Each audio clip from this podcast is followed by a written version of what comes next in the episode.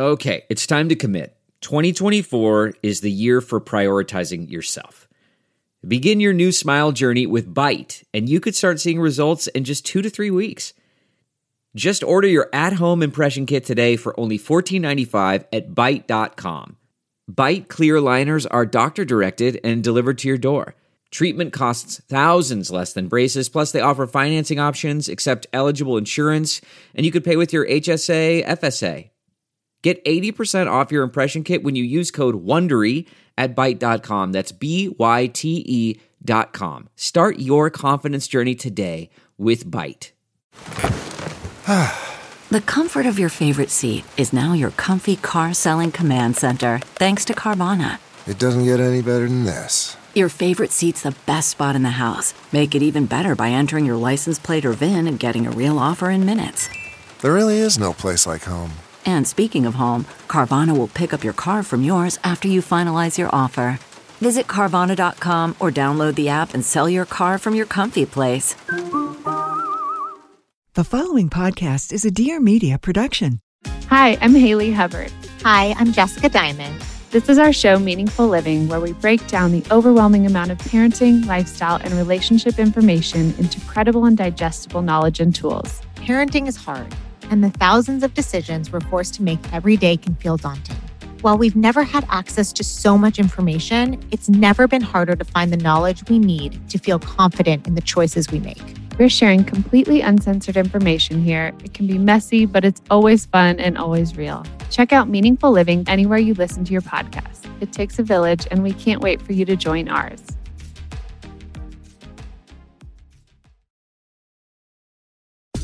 Welcome back to another episode of the Career Contessa podcast, the show that delivers helpful, actionable career tips and advice so that you can be more fulfilled, healthy, and successful at work. I'm your host, Lauren McGoodwin, and today I want to focus on a word we as women hear a lot ambitious. Have you ever wondered what ambitious really means outside of Instagram memes and quotes? Have you ever felt like you have unfulfilled ambitions, even though you are quote unquote successful? Or maybe you're wondering why setting and hitting your career goals each year doesn't leave you more fulfilled. These tough questions are why I've invited Tiffany Dufu, founder of The Cru, on the show today. Get ready for some answers and to learn four ways you can realize your own career intentions. And now, this is the Career Contessa podcast.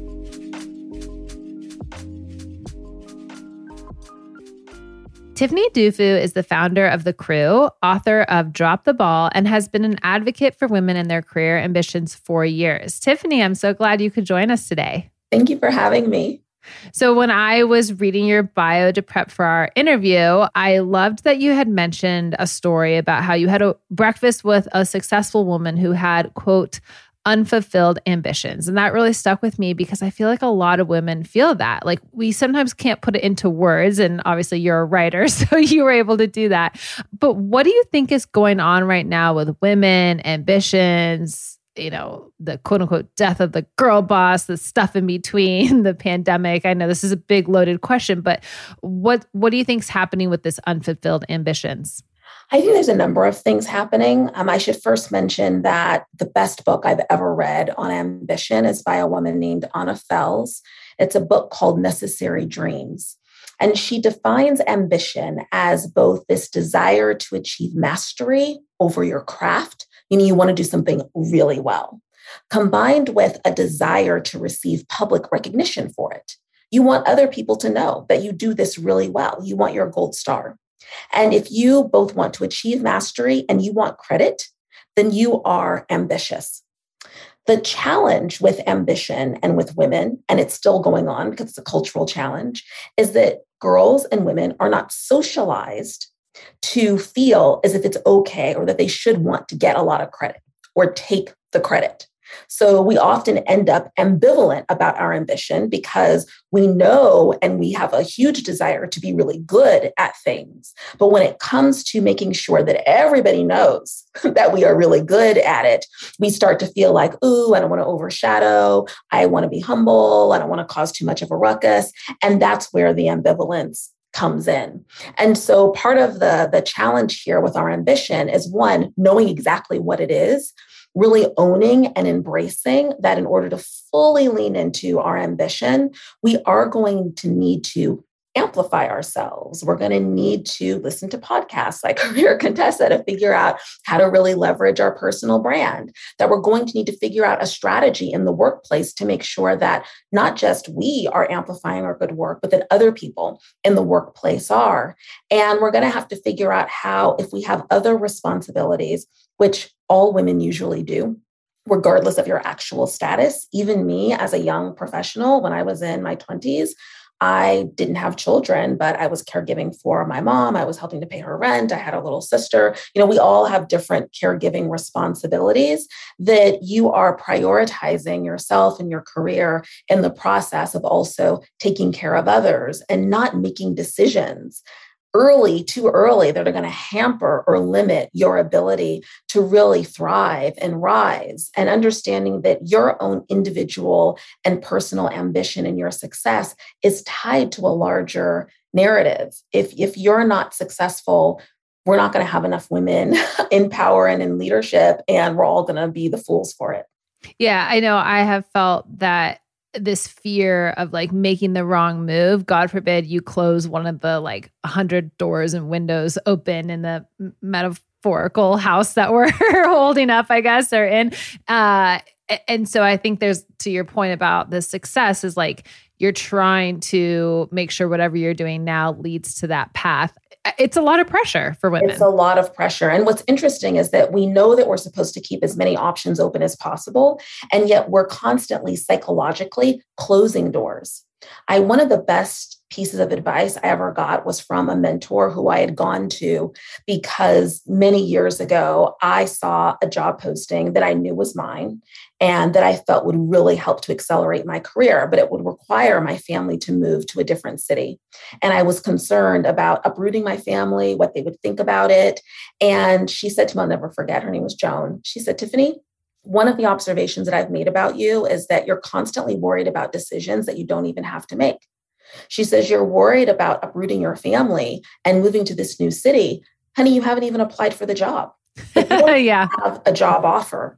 I think that if you would spend your energy focused on generating those options for yourself, as opposed to worrying about options that you don't even have to make, that you would get much further faster. So, in the optionality around our ambition, making sure that we're not psychologically closing ourselves off to opportunity in the process of trying to generate more options. Yeah, my mom likes to say, "Don't borrow trouble before you you have it." That's it's it. it's you know, or it's like my sister and I talk a lot about this because I'm like, you're getting anxious about something before you have to actually be anxious about it. Like you know, it's like save that energy. So that is such good advice, and I I know you're absolutely right that a lot of us psychologically go down every pathway before we've even taken this the first step. Um, so you talked about in the answer before about women needing to kind of learn how to get noticed for their ambitions and their hard work and, and the amazing work they do.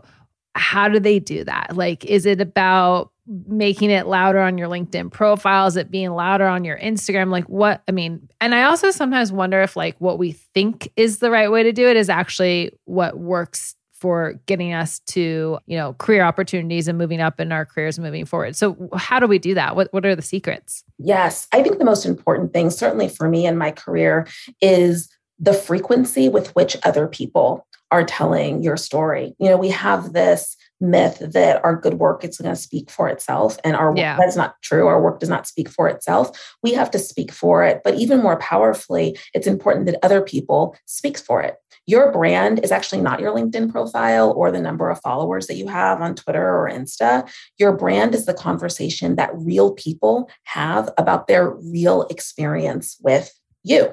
So the most important thing that you can do and i know we're going to get to this is to have people in your life who know what your ambitions are, who know what your dreams are, that you communicate this information to, so that as you are accelerating in your career, as you're hitting it out of the ballpark on this project, you can communicate to them how you hitting it out of the ballpark on this project is going to lead to some future opportunity and why it would be great for them to mention to X, Y, or Z that you're doing this, why it's good for them to post your article that you've posted on LinkedIn, it's great that you posted it, but it's more important that other people are posting it and that other people are amplifying you. And really cultivating that village and that circle of support, both in terms of finding your crew, which is a more intimate circle, but also your larger village, is, is actually more important um, than you sitting down and trying to figure out a strategy yourself.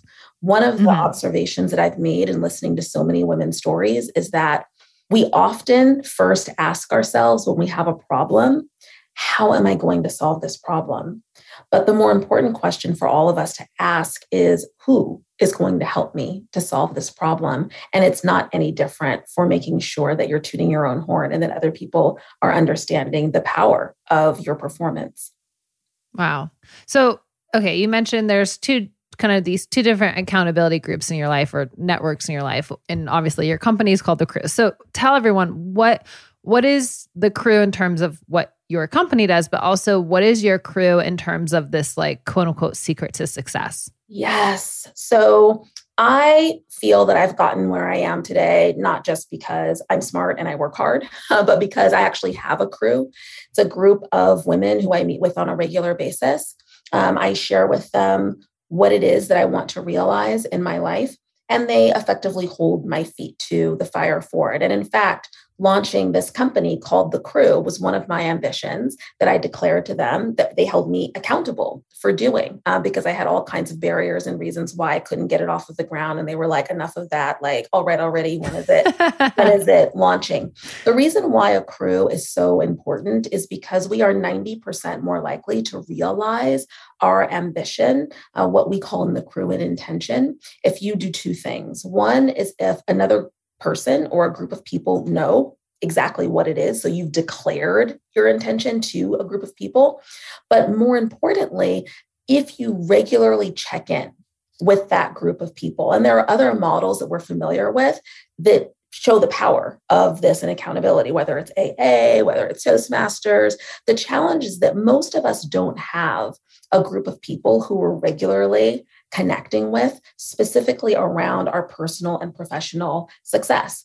We might have other social categories. We have family, we have friends, we have coworkers, we have neighbors, but a crew is a third, you know, rail social category that I think all of us should have in order for us to move forward. So in the Cru, our, you know, value proposition is that we're taking the net the work out of the networking that if you don't already have this group of people that will match you we have an algorithm that helps us enable that matching and we'll connect you with a group of people that you meet with once a month. You upload your intentions into our portal along with actions against it and we we help to support you and provide the scaffolding for you and your crew to be successful. But even if you don't apply to our crew at thecru.com you might have a crew and not know it. So there are three aspects to a crew, whether it's our crew or whether it's your crew, that are really important to your success. The first goes back to that accountability. If you are already connecting with a group of people and in anticipation of you meeting with them, you're a little nervous or anxious because you didn't do what you said you were going to do the last time you met with them, that's good. That means that that group of people is holding you accountable for your dreams. If you're just happy to go hang out with your girls and like catch up and drink cocktails and you don't feel any accountability pressure, that's probably more of a friendship group. The second part of having a really amazing crew has to do with the objectivity of the relationship. Uh, at the Cru, we're matching you with a group of people who care about you, but they're not invested in your decision making. So if you have an ambition to get that job that's going to take you to a new city, it's not your partner who's like, I don't know if I want to move. It's not your best friend who's like, oh, but we, you know, have been hanging out together in this city, you know, for all this time. I don't know what that's going to mean for our relationship. Your crew has no stake in the game. So if you're meeting with your crew and if somebody gives you insight or advice and you feel like, you know, if I don't take this advice, it's going to jeopardize the relationship or they might feel like I'm not listening to them, that that person that that's not objective enough. That person's probably a friend. Uh, you're probably too close to that person.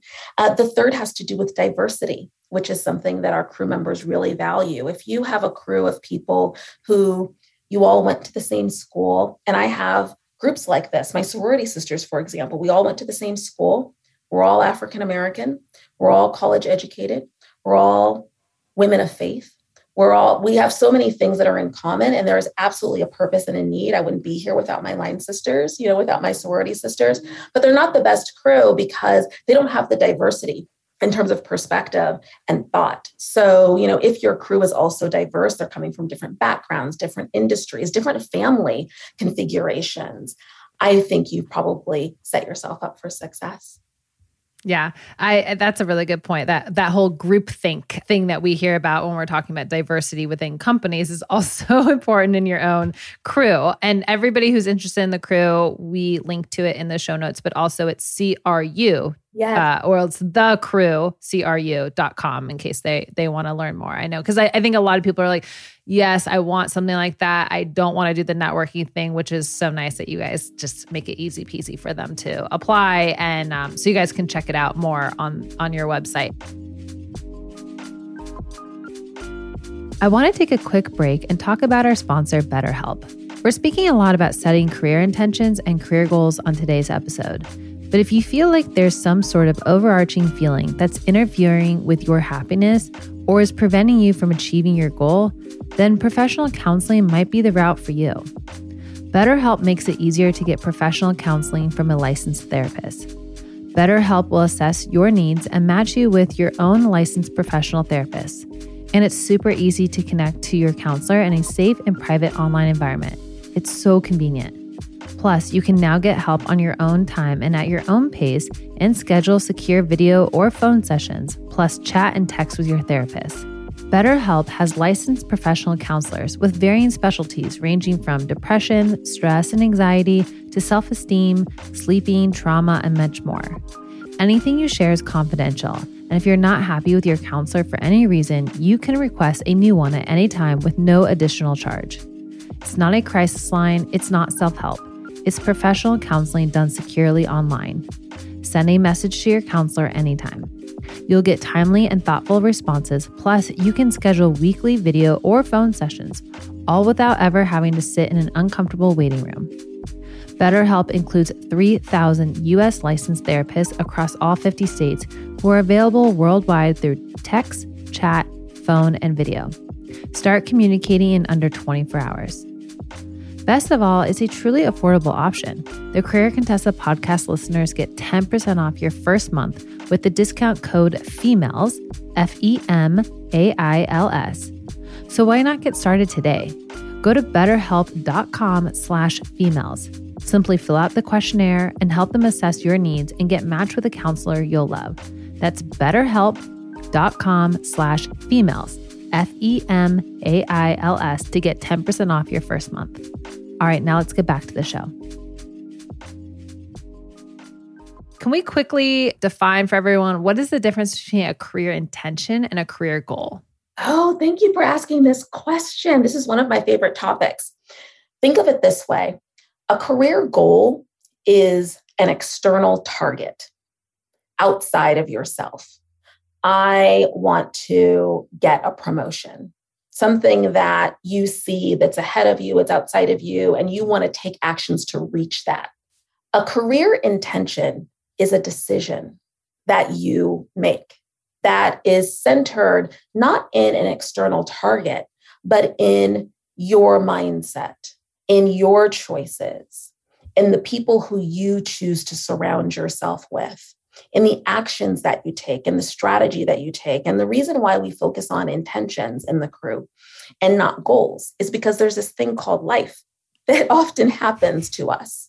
What? yes, yes. And what happens when you're very focused on external targets is that when life happens and circumstances present themselves in such a way that that target becomes out of reach or you can't achieve it, you're you're devastated you could be incapacitated you know you uh, you focus on the goal of getting the promotion but then when it's time for the promotions to be announced Jim, you know, next to you got the promotion and not you.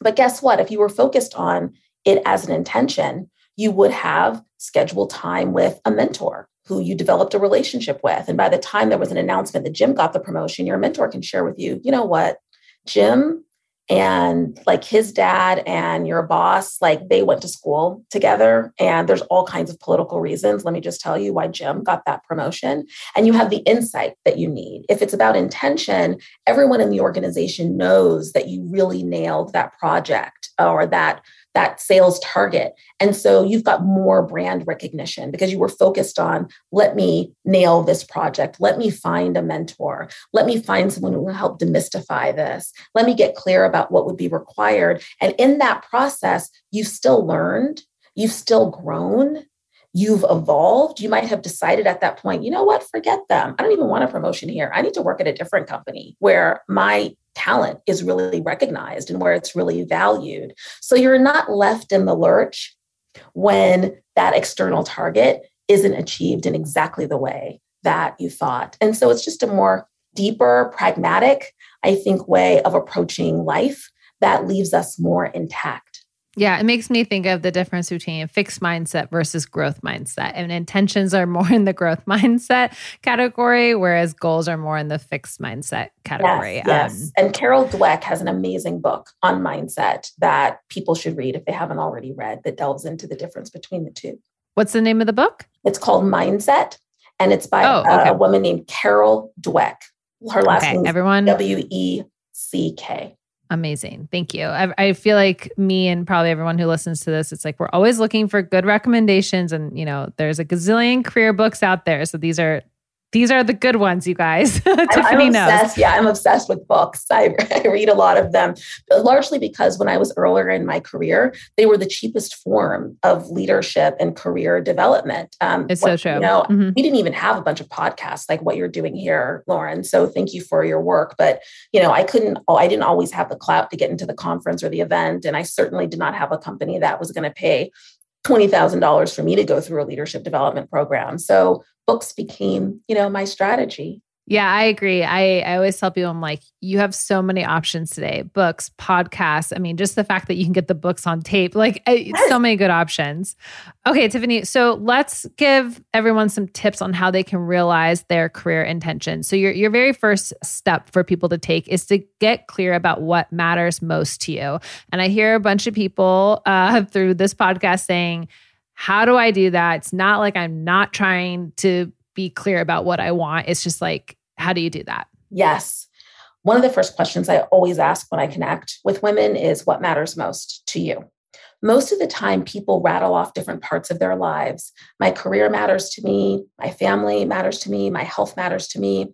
The question that you want to ask yourself is what do I hope to achieve in relationship to those areas of my life? My career is important to me, but what matters most is that I'm advancing women and girls. That's why I'm here. My marriage is important to me, but what matters most is that I'm nurturing a healthy partnership. My kids are important to me, but what matters most is that I'm raising conscious global citizens. If you are struggling with well, how do I develop those nice, pretty sentences that ladder up to what matters most to me? There are a number of exercises that you can do. One of the most simple, um, and I think prescient right now, given that a lot of people are losing their lives to this pandemic that, that we're all plagued with, is exercise that Stephen Covey made popular in his book, The Seven Habits of Highly Effective People, which is to imagine that it's the end of your journey uh, your funeral and that three people are eulogizing you a family member, a friend, and a coworker, what would you want them to say about you at the end of your journey here? Would you want them to stand up and say, you know, she got that promotion? Would you want them to stand up and say, you know, she got a lot of things done on her to do list? Probably not. You would probably want them to say something really impactful about the difference that you made. You know, what you do is far less important than the difference you make. And that exercise really takes you out of the trees and gets you into the forest of, okay, at the end of the day, what really matters to me? What would I want people to say about me? And it's a way of working backward from there. Mm-hmm. That's that's a really good tip. So step two is learn how to solicit feedback, the kind that you need to hear, not that you want to hear. Uh, so please tell us why you even had to add that little tidbit because yes. obviously we yes. sometimes we go to people we know are going to tell us what we want to hear. It sounds like exactly we do. It's very it's very difficult in part because we want to do well. Uh, remember that part of being ambitious is you want to achieve mastery of your craft one of the things that I don't think we appreciate enough is that achieving that mastery requires messing up a lot, uh, making a lot of mistakes.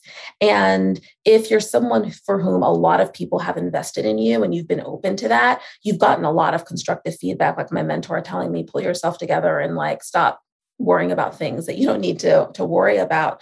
The most important thing is to ask for feedback by sharing stories about people in the past who shared difficult feedback with you and the difference that it made for you. If you're not doing that, the chances that you're getting really solid constructive feedback are very low. Not because you're not an open person, it's because most people who are managing other people did not go through an amazing management training program. Most people got just thrown into management, and most managers suck at giving yeah. really effective feedback. So you'll need to say, Hey, Lauren, I really want to grow in this role and in my leadership. I know that we in Q4 need to hit this target, and I feel like I could really get there. One of the things that I'm looking for is some really good constructive feedback about how I can grow and learn here. And the times in my career where people have really given that to me has made an extraordinary difference. I once had a boss who shared with me that I needed to get through my projects faster and stop trying to make all of them perfect because I was slowing the team down. And that really taught me that X, Y, or Z. Do you have any constructive feedback like that that will really help me to grow, but also will help our organization to thrive because I'll be able to apply my highest and best use to our challenges? Mm-hmm. That's how you ask for feedback. And you create a safe space for the person to say, yeah, um, you're still doing that. yeah. Or, you know, here, here's the challenge. If you're not giving people examples of times in the past when someone gave you tough feedback and showing them that you're not going to cry, you can take it, you're obsessed with it because you want to grow and learn, I'm telling you, the chances are you're not getting the feedback. And part of the reason why I know is because often in the workplace, you know, there were times in my career where someone would ask a young woman, usually, can I take you to coffee or lunch? You know, I really want to be successful here. And one of the questions I would always ask is if I just was at the water cooler when we when we had those. Um, yeah. and I ran into your manager and I asked them, how's Jessica doing? You know, in the workplace what would she just say to me? Not in a formal meeting, but just like at the water cooler, what would she say? And nine times out of 10, she'd have to think about it. And then she would say, Well, I think that my manager would say this. Well, lo and behold, I'm by the water cooler with the manager. And I always would follow up randomly and just ask, Hey, what do you think of this person? And the times when what Jessica said to me in that coffee and what their manager said to me were the same thing was very rare very rare. And that's because they're not asking for feedback often enough. So they're not totally in tune with what the manager really thinks about them, their work, etc. Well, okay. they may be asking for feedback, but they may be saying, you know, how how did I do on that project? They may be asking for feedback in a way that their manager thinks, ah, oh, they're just fishing for like, oh, you did such a good job, as opposed yeah. to asking for it in a way that they're going to get the real solid feedback. Uh, and that's usually where the disconnect is. So if you right now don't have clarity. And one of the best ways to get the clarity is to tell the story I just told, is to say to your manager, hey, I'm just wondering if like somebody was at the water cooler next to you, like you came out of the executive team meeting and somebody just randomly kind of asked you, how am I doing? What would you say to them? Yeah, that's that's good advice. I'm curious, you are a boss, you manage people. Do you have a process for giving feedback on a regular basis or do you wait for people to come to you and it's more informal? How do you guys do it at the Cru? Hmm. That's a very interesting question. So, at the Cru, we have a 30, 60, 90 day reflection process. So, we ask each one of us, except I don't really have a boss. So, I just have to do it myself and I to reflect back over the last 30 days and to really think about what you learned, what surprised you, what are you most concerned about. So we really encourage people at the Cru because our mission is to help women realize their life intentions of this level of self awareness and self exploration so that you're not having to solicit the feedback. It's not like your boss is telling you how you're doing, it's like you're reflecting and then your boss is responding to that. So that's how we do it formally.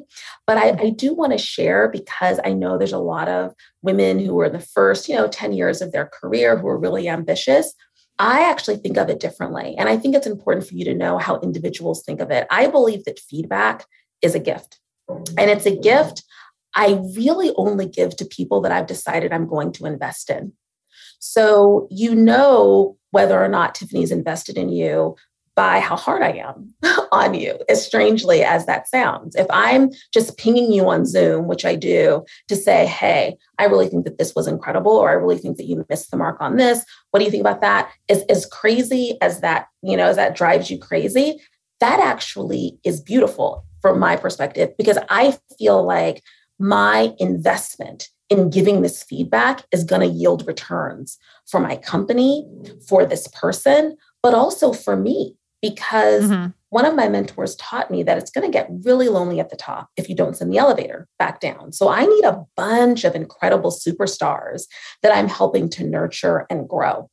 Usually, if you're not hearing a lot of feedback from me, I've kind of decided I'm not sure if it's worth the investment, or I'm not clear or I'm not confident that you can handle the feedback. There, there could be a reason. And, and that's with all of my knowledge and insight about yeah. That's just from a very personal. No, I think it's really helpful because a lot of people listening to this might be a manager. And on the flip side, it's always interesting to know how are managers thinking about it? I, I know people this is going to shock them managers are people you know what i mean and like we we we are trying to figure this out and it makes me always think of like they always say this like the coach who's always like harassing that player it's because they know they can do better it's kind of the same idea and it, it's always kind of fascinating to me because a lot of you know strategies or things that worked when we were like kids or like how we learned are kind of when they're used in the workplace they work like the gold star like you know the reward system you know the the recognition like there are are things that work with humans for a reason. Um and so i i think hearing how you're doing it is really great. And you're right it, it is lonely at the top. And so um it's always interesting to hear the feedback going both ways. Okay, so your third step was to find your Cru, which I know we've we've covered. So let's move into your fourth step, which is to ask for help over and over and over and over again. And I think some people think asking for help is not necessarily a sign of weakness, but I know that it can come across as um, you know, you don't want to show, especially maybe to your boss or a client that you're trying to land that you don't know the answer. So, can we talk about asking for help but also sort of this this thing about like asking for or maybe showing that you you need help or that you don't know all the answers? Yes. I think what's most important to understand is that that fear of asking for help specifically because it may show that you don't know the answers is is not humility. It's actually your ego. Uh, it means you have a big ego uh, you, you in your mind think that you should know the answers and you want other people to think that you know them, it is one of the most dangerous forms of the ego manifesting. Um, it's actually can be worse than someone who shows up in an arrogant way, whose ego manifests as arrogance, because it can be really dangerous and that you think that you're helping and that you're doing good. But in fact, you are robbing uh, yourself your team, your organization of the solutions and the ingenuity and the talent that you have simply because you don't want people to know that you don't necessarily know the answer. So, one of the most, I think, brave and certainly for me, sure signs of self assuredness, confidence that someone was raised right. I don't know what you call it. You know, I think of that because I'm a parent and I'm like, yeah, this is how I want my daughter to show up. This is how I want my son to show up. Is someone who asks a lot of questions. Is someone who can be vulnerable enough to share that they don't know. Because what that tells me is that person's self worth and their identity is not tied to their performance. They already know that they're smart and that they're beautiful and that they're loved. They don't have to prove that in any way, shape, or form. And once someone has that, sky's the limit. I can teach yeah. them how to find the information in HubSpot.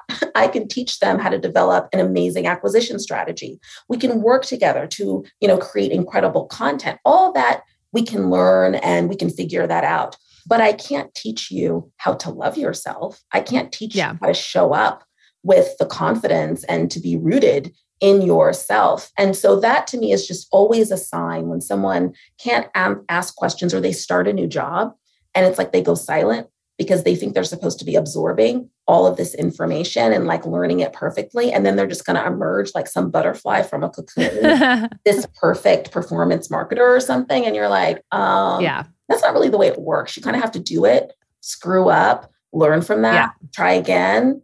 It's called life. Yeah, I, I I said this once to a friend. I said insecurity is really hard to manage, you know, and and I meant it in terms of like when you're managing someone or you're working with someone, this could be you with a coworker too. And it's like someone not asking for help because their ego won't allow them to, or their insecurities in their own lives are, are, are so loud that they're not able to, I don't know, ask the questions or be wrong about something it really bleeds into all parts of your life. I, I and, it's just it's really it's really hard. And so to your point it's like we can teach people how to find stuff but we can't teach you how to um, disconnect your ego from your your identity being wrapped around your performance. And and that's something i think for people who are maybe applying for new jobs or thinking about career pivots or thinking about well what do i want my career intention to be you know those are that's a really good place to start or something for i guess to leave everybody who's listening to this with that question you know think about that. As i, I to your point tiffany it's like people will invest in you because they know they can teach you a skill or they can teach you how to find that thing or do something. But if you are so tied to your performance you're you're going to you know you talked about seeing the forest through the trees like that that isn't going to probably be uh, easy for you to do. And so you're basically just like working harder than you need to to get Absolutely. that. Absolutely. There's a really one of my friends, um, Amy Cuddy, wrote this book called Presence. Mm-hmm. Bringing your boldest self to your biggest challenges. And she did this TED talk. That's probably one of the most watched TED talks of all time, in which she introduced this idea of the Wonder Woman pose in your body. But the book itself, I really encourage people to read it because it goes deeper into the psychology of what presence is, which is really a deep sense of comfort with yourself. Mm-hmm. When you're comfortable with yourself, other people have this sense of comfort and it makes your life um, and certainly your professional life so much easier people trust you people believe you you can get them to follow you you can yep. get them to really invest in you in a powerful way um, one of our Cru members tanisha she did this spotlight yesterday she's this healer and this coach and she was talking about how what shows up in your life is a direct expression of how you feel about yourself. Ah, that's amazing. And also, I could feel some people are cringing, you know, because they're thinking about what shows up in their life. So, yeah. ugh, we should have her on the show because it's true. All, what you just said is totally true. Well, Tiffany, these are amazing tips on how to realize your career intentions. Where can people find you, learn more about you, mention your book, your website, all of that again? Uh, because uh, I, obviously you guys there's a lot more that tiffany offers and i know we're cutting it short but that's that's how it goes in the podcast world. So uh, tiffany share share where they can find you. Yes, my producer is like thank god yes, i can't yes. have you send me another one hour episode. Yeah. my email is tiffany at thecru.com. And remember, it's spelled C R U. That's my real email. Um, you can reach out to me. You can check out the Cru at thecru.com. And I'm T Dufu, T D U F U on every social platform. Amazing. And Tiffany also has a book. I know she's been literally creating our own personal book club through this episode, but it's called Drop the Ball. So don't forget that that's available as well. Tiffany, thank you so much for these amazing tips today. Thanks, Lauren. Thank you for listening to this episode of the Career Contessa podcast. If you've enjoyed this episode, please consider leaving us a review. Your reviews help our show so much. If you want to learn more about Tiffany and the Cru, check out our show notes for links. Lastly, if you haven't checked out my book, Power Moves How Women Can Pivot, Reboot, and Build a Career Purpose, what are you waiting for? no, I'm kidding, but seriously, it's a top career book for a reason, and we've included a link to that in the show notes as well.